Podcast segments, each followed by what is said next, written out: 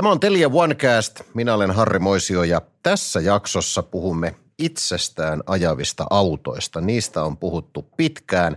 Nyt 5G-verkon yleistyessä robottiliikenne on viimein kaupallistumisen kynnyksellä. Vieraana on Sensible 4 yhtiön varatoimitusjohtaja Tommi Rimpiläinen. Tervetuloa. Kiitos. Lähdetään nyt vaikka siitä, että mikä on Sensible 4. Sensible Form on suomalainen startup-yhtiö, joka tekee softaa ja järjestelmiä itseajaviin autoihin. Erityisesti me ollaan keskitytty robottibusseihin ja se, mikä meidän yrityksessä on poikkeuksellista verrattuna muihin alan toimijoihin on, että meidän järjestelmät toimii kaikissa sääolosuhteissa. Kuinka vanhasta yrityksestä on kyse? Olemme neljä vuotta vanha. Mistä sinua ei tunneta? No varmaan monestakaan asiasta, mutta ehkä yksi niistä voisi olla, että mä oon myös perehtynyt kulttuureihin ja tutkinut niitä jonkun verran aiemmin. Eli että muun muassa graduni tein Intian maaseudulla, jossa olin tutustumassa paikalliseen kulttuuriin ja toimintatapoihin. Ja siitä sitten on tultu aika pitkä matka tänne robottibussi- ja tulevaisuuden teknologian maailmaan. Joo, olinkin juuri sanomassa, että Intian maaseudulta – on aika pitkä matka robottiliikenteen kehittämiseen. Kyllä.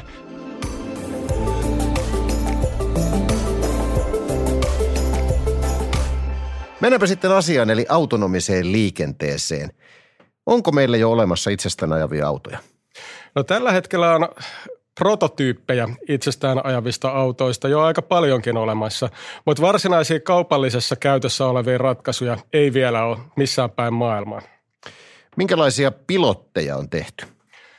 No pilotteja on tehty aika paljon.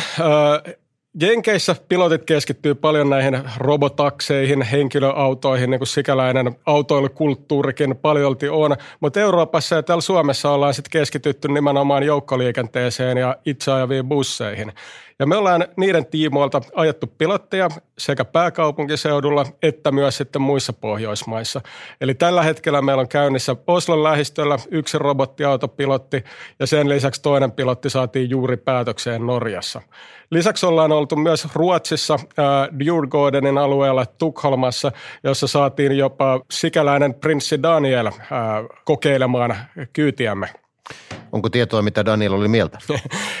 Daniel oli kyllä ilmeisen positiivinen ja ei ainakaan mitenkään säikähtänyt kokemusta, vaan päinvastoin. Tämä tuntuu olevan muutenkin reaktio yleensä ihmisillä, eli sen jälkeen kun he tulee ulos autosta, ollaan hyvinkin hyvällä tuulella ja tavallaan tyytyväisiä tähän kokemukseen. Kyyti siis kelpasi Danielille, eli virallisesti Länsi-Göttanmaan herttualle. Onko siinä muuten joku selitys, että miksi Euroopassa on enemmän lähdetty joukkoliikenne edellä, kun Pohjois-Amerikassa taas on sitten henkilöautovetoisesti? No Euroopassa perinteisesti joukkoliikenne on suuremmassa roolissa yhteiskunnassa kuin, kuin Jenkkilässä. Ja ehkä niin kuin meidänkin näkökulmasta, niin jos ajatellaan, että miten tätä teknologiaa tullaan tulevaisuudessa hyödyntämään, niin nimenomaan robottiautot pääsevät parhaiten oikeuksiinsa, kun niitä käytetään yhdessä, eli tällaisissa jaetuissa palveluissa. Sinänsä siinä ei ole niin suuria hyötyjä saavutettavissa, että jos henkilöautot automatisoidaan, jolloin ihminen vaan omistaa itse ajoneuvonsa, joka ajaa autonomisesti. Verrattuna taas siihen, että minkälaisia tehostusetuja pystytään saavuttaa sillä, kun autot on aina niiden tarvitsevien käytössä. Voidaanko ajatella, että me olemme täällä Euroopassa olleet selkeästi vähän viisaampia kuin Amerikassa? No kyllä mä sanoisin, että tässä suhteessa ainakin. Miten robottiliikenne on kehittynyt? Robottiliikenne on kehittynyt jo jonkin aikaa, eli meidän firmamme juuret itse asiassa juontavat jo 80-luvulla. Eli me ollaan tällainen spin-offi TKK mobiilirobotiikan tutkimuksen huippuyksiköstä. Ja se tutkimus alkoi alun, alun perin ulkorobotikehityksellä nimenomaan Suomen olosuhteisiin. Eli että aluksi on tehty erilaisia laitteita sekä kaivoksille, metsäteollisuuden tarpeisiin ynnä, ynnä muihin tällaisiin niin kuin teollisempiin ää, käyttökohteisiin. Ja siitä sitten pikkuhiljaa on lähdetty jalostumaan kohti itse ajavia ajoneuvoja, mitkä on käyttöympäristöltään tietysti ää, huomattavasti vaativampia kuin tällaiset teolliset robotit. Onko näitä 80-lukulaisia laitteita vielä olemassa jossain? Hyvä kysymys. Luulisin, että joissakin tekniikan museoissa niitä on ja ainakin hyvää videomateriaalia löytyy ja ne alkaa näyttää jo aika tällaisilta retrohenkisiltä Star Wars-härveleiltä, mitkä siihen aikaan on kulkenut. Tommi Rimpiläinen, milloin robottiajoneuvot tulevat normaaliksi osaksi liikennettä? No meidän tarkoitus on kaupallistaa tämä teknologia mahdollisimman nopeasti. Eli me, meidän kehitysponnistelut tähtäävät siihen, että me saataisiin ensi vuonna ajoneuvoja otettua käyttöön siten, että ei enää puhuta vain kokeiluista tai piloteista, vaan pysyvistä ratkaisuista. Eli tarkoitus on, että nämä robottibussit saataisiin jo ensi vuoden aikana osaksi liikkumisjärjestelmiä ja sitä kautta ihmisten arkista kulkemista. Toki ensimmäisissä kohteissa aluksi. 2022 on kovin lähellä. Miten me olemme jo näin pitkällä? Miten se oikein on mennyt tällaiselta maalikolta ohi? Niin, äh, kyllähän näitä kokeiluja on tehty jo pidemmän aikaa. Eli robottibusseja on ajellut eri kaupungeissa ja kohteissa ympäri maailmaa jo noin kymmenisen vuoden ajan. Se, mikä me nähdään, että tulee olemaan tämä vedenjakaja hetki ensi vuonna on, on, kun päästään ottamaan tällainen turvahenkilö ulos ajoneuvosta. Eli tällä hetkellä autoissa on edelleen mukana turvahenkilö, joka valvoo sitä, että robottibussi tai itseajava auto ajaa ongelmitta. Ja luonnollisesti sillähän ei ole tavallaan suurta merkitystä, että onko autossa kuljettaja vai turvahenkilö, jos lähdetään miettimään sitä käyttötapausten kautta. Eli me nähdään, että tästä toiminnasta tulee nimenomaan silloin kannattavaa, kun voidaan turvallisesti ottaa tämä turvahenkilö pois ajoneuvosta ja siirtyä tällaiseen etäoperointimalliin. Sanoit, että ensiksi tulevat robottipussit, jotka liikennöivät rajatulla alueella ennalta määriteltyä reittiä. Minkälainen tällainen reitti voisi olla? No, tyypillisesti nämä reitit aluksi tulee olemaan tällaisia rajattuja alueita nimenomaan, että se voi olla jokin kaupungin osa. Se voi olla myös esimerkiksi jonkunlainen kampusalue tai muu tällainen, missä on selkeät fyysiset rajat. Eli ajatuksena on, että ajoneuvot eivät voi lähteä alusta alkaen ajelemaan ihan minne hyvänsä, vaan on otettu tietty alue, joka on ikään kuin automatisoitu ja tehty reittejä ajoneuvoille, joita pitkinä kulkee sitten tällä alueella. Et esimerkiksi pääkaupunkiseudulla voidaan kuvitella, että Otaniemi tai joku muu tällainen pienehkö kaupungin osa voitaisiin aika helposti automatisoida ensimmäisten joukossa. Kuinka isoja nämä ensimmäiset pussit saattaisivat olla? Mahtuuko niihin 10 ihmistä, 50 vai jotain muuta? No meidän järjestelmä on siinä mielessä joustava, että se on alustavapaa. Se voidaan asentaa eri kokoisiin ajoneuvoihin. Tyypillisesti kun puhutaan robottibusseista, usein mielletään ne tällaisina noin 10-12 henkilön pikkubusseina, mutta mikään ei estä myös tekemästä isompia busseja. Mitä tietoliikenneyhteyksiltä sitten vaaditaan, jotta itse ajavia autoja on järkevää käyttää? No tämä 5G-kehitys on ilman muuta keskeisessä roolissa robottibussikehityksen kanssa. Eli kun siirrytään tähän etähallintaan, eli siihen, että ajoneuvossa ei ole enää kuljettajaa eikä ketään muutakaan valvovaa henkilöä sisällä. Se täytyy tehdä ää, tietoliikenneyhteyksien välityksellä etäällä. Ja tässä tapauksessa nimenomaan se, että saadaan viiveetöntä tietoa sekä ää, pystytään siirtämään suuria datamääriä kerralla, muuttuu keskeiseksi. Eli robottiajoneuvot havainnoivat ympäristöään erilaisilla sensoreilla, kuten videoilla, tutkilla, laasereilla ynnä muilla, joten sen tiedon ja datan määrä on aivan valtava ja tämän siirtämiseen 5G-verkko on sitten aivan omiaan. Eli tämä 4G ei käy vielä missään tapauksessa? No sitä pystytään käyttämään joissakin tapauksissa kokeiluihin, mutta kyllä me nähdään, että ilman muuta nämä kaupalliset sovellukset tulee vaatimaan sen tehokkaan 5G-verkon. Sanoit, että tällä hetkellä robottiajoneuvoissa on vielä turvahenkilö, joka, joka siellä aluksi varmaan tulee olemaan jatkossakin, mutta onko se niin, että tämä ei ole kuitenkaan järkevää kaupallisessa käyttövaiheessa? No näin se vähän on. Eli ajatus on se, että näistä robottibusseista syntyisi siis taloudellisia säästöjä yksinkertaisesti ja tehostusetuja.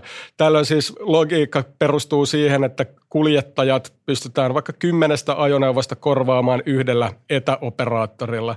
Ja tässä tapauksessa sitten luonnollisesti säästöjä syntyy siitä, että on vähemmän, vähemmän porukkaa hommissa. Miten kaupallinen robottiliikenne tulee vaikuttamaan tavallisten ihmisten arkeen? No me nähdään, että tämä liikkuminen on hyvin suuressa murroksessa tällä hetkellä. Eli nimenomaan robottibusseissa yhdistyy sitten erilaiset tällaiset tällä hetkellä tulevat megatrendit liikkumisen osalta. Eli puhutaan ajoneuvojen sähköistymisestä, puhutaan jakamistaloudesta, puhutaan tästä connectivitystä eli, eli ajoneuvojen jatkuvasta yhteydestä muuhun maailmaan ja sen lisäksi automaatiosta. Eli tämä kokonaisuus tulee sitten mahdollistamaan huomattavasti korkeamman palvelutason. Eli kun toimintaa tehostetaan, pystytään viemään näitä robottibusseja sellaisiin paikkoihin, mitkä ei tällä hetkellä muuten olisi järkeviä toteuttaa.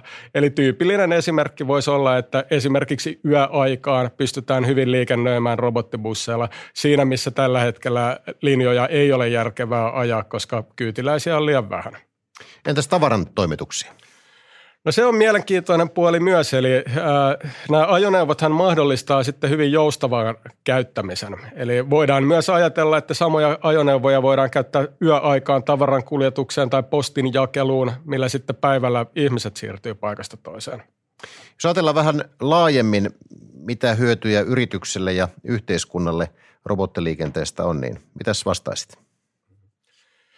No yhteiskunnalle ehkä se suurin lupaus, mitä robottibusseista tulee, on tämä niin sanottu liikkumisen murros. Eli että nyt on oltu pitkään tässä tavallaan henkilöautovetoisessa maailmassa, jossa äh, hyvin paljolti ihmiset omistavat itse omia ajoneuvojaan.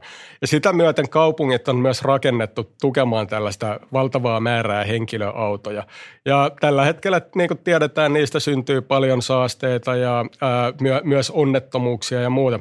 Eli ajatuksena tässä liikkumisen murroksessa, mitä robottibusseilla voidaan saavuttaa, on nimenomaan, että pystytään ää, muuttamaan tätä nykyistä yksityisautoilun hegemoniaa siten, että, että korvataan ajoneuvojen määrää tehokkaammalla käytöllä ja sitä kautta esimerkiksi vapautetaan kaupunkitilaa tehokkaampaan käyttöön. Tietysti ajatuksena on se, että samalla pystytään myös vähentämään päästöjä ja ennen kaikkea tämä turvallisuus on yksi keskeinen elementti. Eli tällä hetkellä suuri osa liikenteen henkilövahingoista ja onnettomuuksista pohjautuu sitten inhimillisiin erheisiin ja, ja ihmisten tekemisiin, mitkä pystytään luonnollisesti pienentämään huomattavasti, kun tietokone tai kone ottaa ohjat käsiin. Mitäs tapahtuu sitten sille iänikuiselle pulmalle eli pysäköintipaikan etsimiselle? Jaa. Mä myönnän olevani nimittäin huono pysäköijä. Mä oon erittäin huono löytämään parkkipaikan ja jos löydän, en ainakaan osaa siihen peruttaa taskuun. Kyllä. No siis Ensinnäkään robottibussissahan sinun ei tarvitse itse huolehtia tästä parkkipaikasta, vaan robottibussi toimii vähän taksimaisesti, eli etsii sopivan pysähtymispaikan, jossa sitten pääset sekä ulos että sisään ajoneuvoon. Mutta yleisesti ottaen ajatuksena on, että parkkipaikkojen tarve kaupungeissa vähenisi. Eli tällä hetkellähän kaupunkitilaa menee julmetusti ajoneuvojen pysäköintiin, ja tätä tilaa voitaisiin sitten ottaa käyttöön muihin tarkoituksiin. Mennäänpä hieman uhkakuviin. Mitä jos robottiajoneuvo sekoaa tai joku matkustajista käyttäytyy siinä huonosti? No näissä tapauksissa täytyy ilman muuta olla hyvät turvajärjestelmät käytössä. Eli e, ensinnäkään robottiajoneuvojen sekoaminen ei sinänsä ole ole ainakaan helposti mahdollista. Eli kuten kaikissa tällaisissa nykyaikaisissa teknisissä järjestelmissä täytyy olla sitten varajärjestelmät, jotka ottavat ohjat tai hätätapauksissa, että pysäytetään ajoneuvo. Eli sellaista holtitonta sekoamista ei kyllä ole näköpiirissä.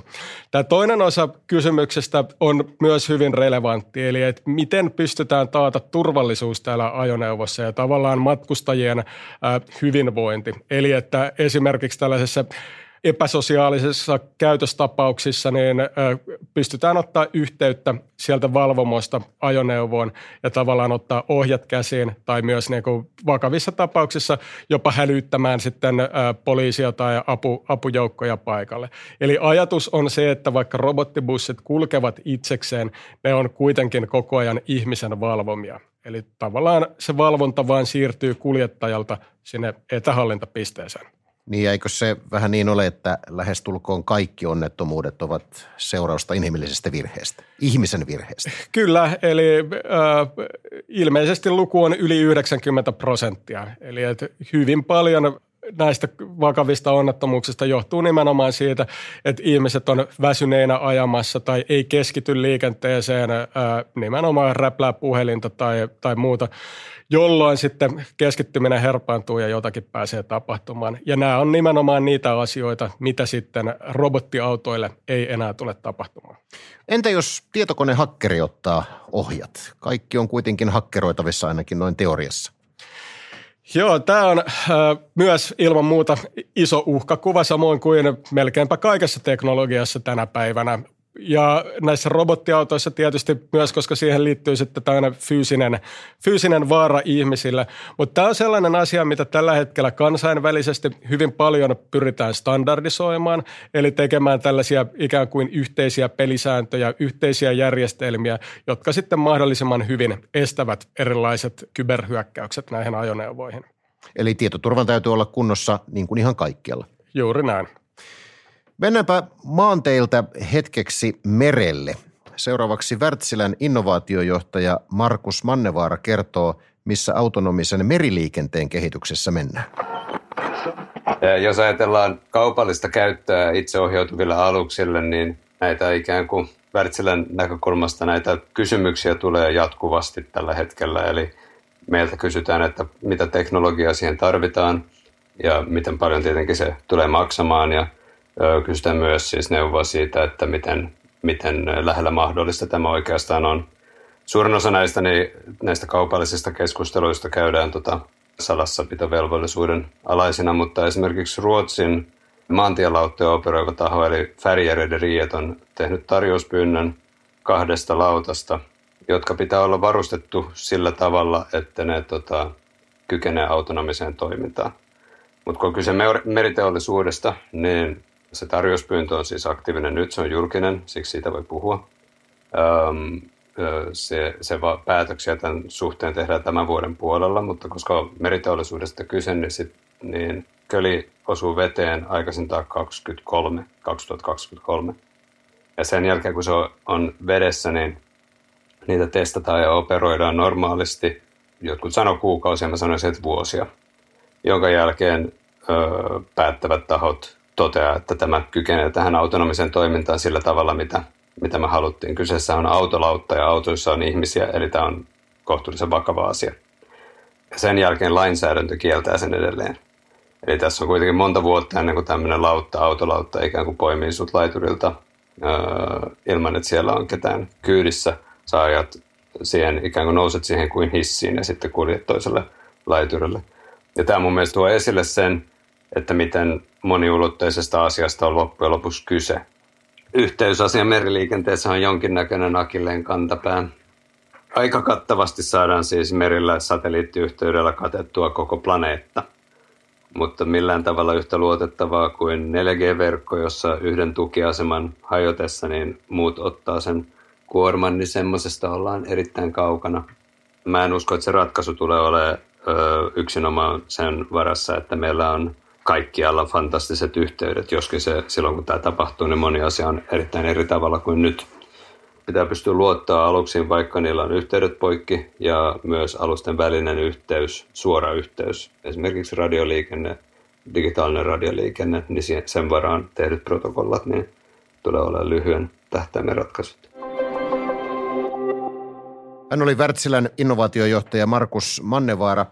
Tommi Rimpiläinen, mitäs mieltä Mannevaaran puheesta? Eli tässä tuli ilmi, että lainsäädäntö saattaa olla vielä esteenä, vaikka teknologia olisikin jo valmis.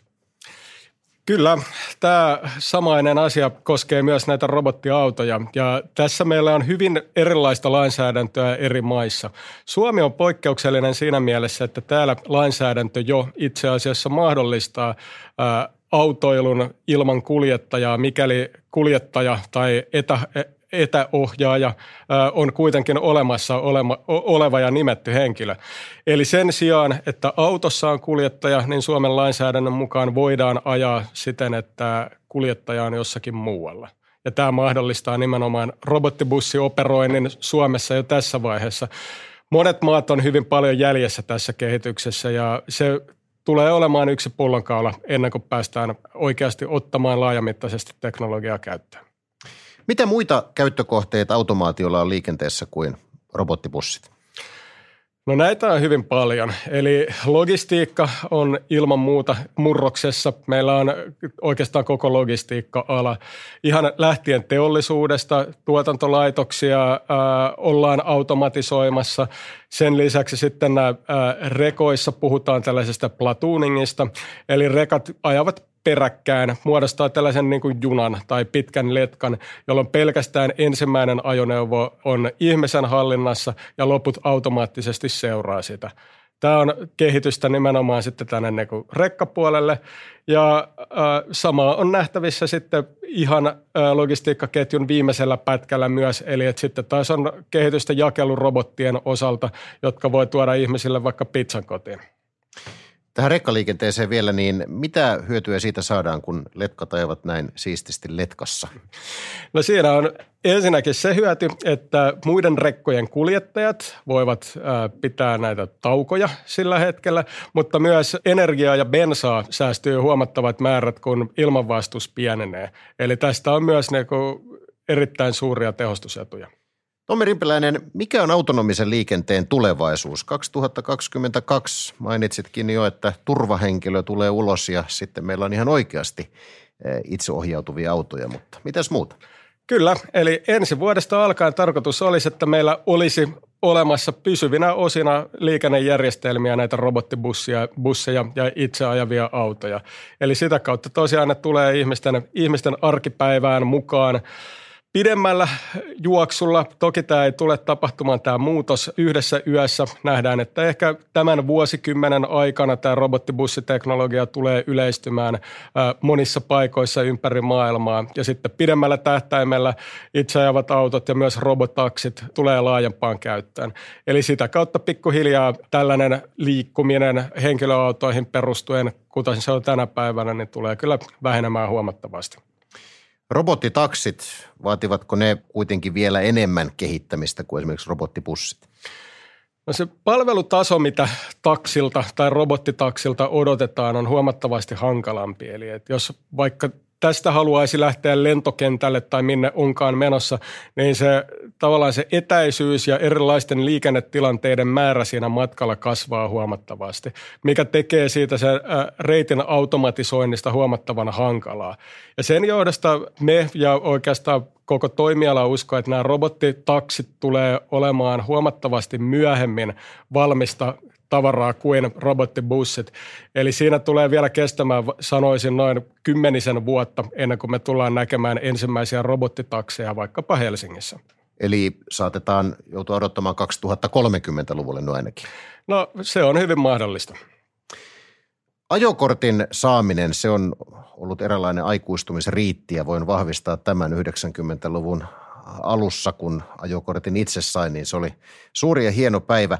Mutta tekeekö ajokortilla tulevaisuudessa enää mitään? Se on hyvä kysymys. Paljon puhutaan tässä meidän alalla siitä, että nyt 20-luvulla syntyneet lapset eivät enää tulisi ajamaan ajokorttia tai tarvitsemaan sitä. Eli siinä vaiheessa, kun he ovat sitten aikuisia, niin itse ajavat autot suorittaa jo valtaosan liikkumisesta ja liikenteestä. Toki autot eivät tule varmasti kokonaan katoamaan ja ajokorteille tulee olemaan paikkansa, eli samalla lailla kuin aiemmin on esimerkiksi hevosista siirrytty autoihin ja hevoset on jäänyt sitten vähempään rooliin, harrastuksiin, joihinkin tiettyihin tarkoituksiin, niin samalla lailla uskotaan, että myös autoille tulee käymään. Eli että ihmiset tulee sitten käyttämään ajoneuvoja ja autoja enemmän omiin tarpeisiinsa ja harrastustoimintaan. Mutta ei me missään tapauksessa uskota, että vaikka Formula 1 tulee minnekään katoamaan. Että kyllä ne on vaikka suomalaisiin juurtunut niin syvällä. Ja joskus tulevaisuudessa siintää sekin hetki, kun ihminen, jolla on auton käsittelytaito, hän osaa ajaa autoa, niin se on sellainen erityisominaisuus, jota ei välttämättä tarvita, mutta se on kiva taito kuitenkin osata ja sillä voi sitten vaikka päteä. Kyllä. Entäs työpaikat? Puhutaan niistä nyt vielä tähän loppuun. Kuten totesitkin, niin aikanaan kun siirryttiin hevosista autoihin, niin tämähän johti ainakin urbaani legenda mukaan, en ole ihan varma, onko tämä totta vai ei, mutta tarina on kuitenkin hyvä, että Elannon hevosmiesten lakko olisi edelleenkin voimassa. Se alkoi joskus 30-luvulla, eikä ole vieläkään päättynyt, kun autot veivät heiltä työt. Pitääkö olla huolissaan työpaikoista? Niin, tähän huoleen me törmätään aika usein, mutta kyllä mä näkisin, että kehitys on vääjäämätöntä. Ja toki robottibussit tulee varmasti johtamaan siihen, että bussikuljettajia tullaan tarvitsemaan ja kouluttamaan vähemmän tulevaisuudessa. Mutta samanaikaisesti me nähdään, että nämä työpaikat tulee siirtymään sitten muualle. Eli et ehkä näitä lisätarpeita tulee enemmän sitten robotiikka-insinööreille ja myös sitten näihin etähallintaan ja muihin robottibussipalveluihin liittyviin toimiin. Eli työpaikkoja syntyy automatisaation yleistyessä jonnekin muualle. Juuri näin. Tommi Rimpiläinen, kiitoksia mielenkiintoisesta keskustelusta. Tämä oli Telia OneCast. Tällä kertaa seuraavassa jaksossa puhumme kodin ja konttorin tietoturvariskeistä. Vieraana on hakkeri Laura Kankaala. Kiitos seurasta. Itseajavat autot ovat siis 5Gn ansiosta pian arkea, mutta mihin muuhun 5Gtä oikein voi käyttää? Miten 5Gn käyttöönotto sujuu muilla? Vastaukset löytyvät osoitteessa telia.fi kautta OneHub, jossa voit katsoa, kuunnella ja lukea teknologian tuoreimmat kuulumiset.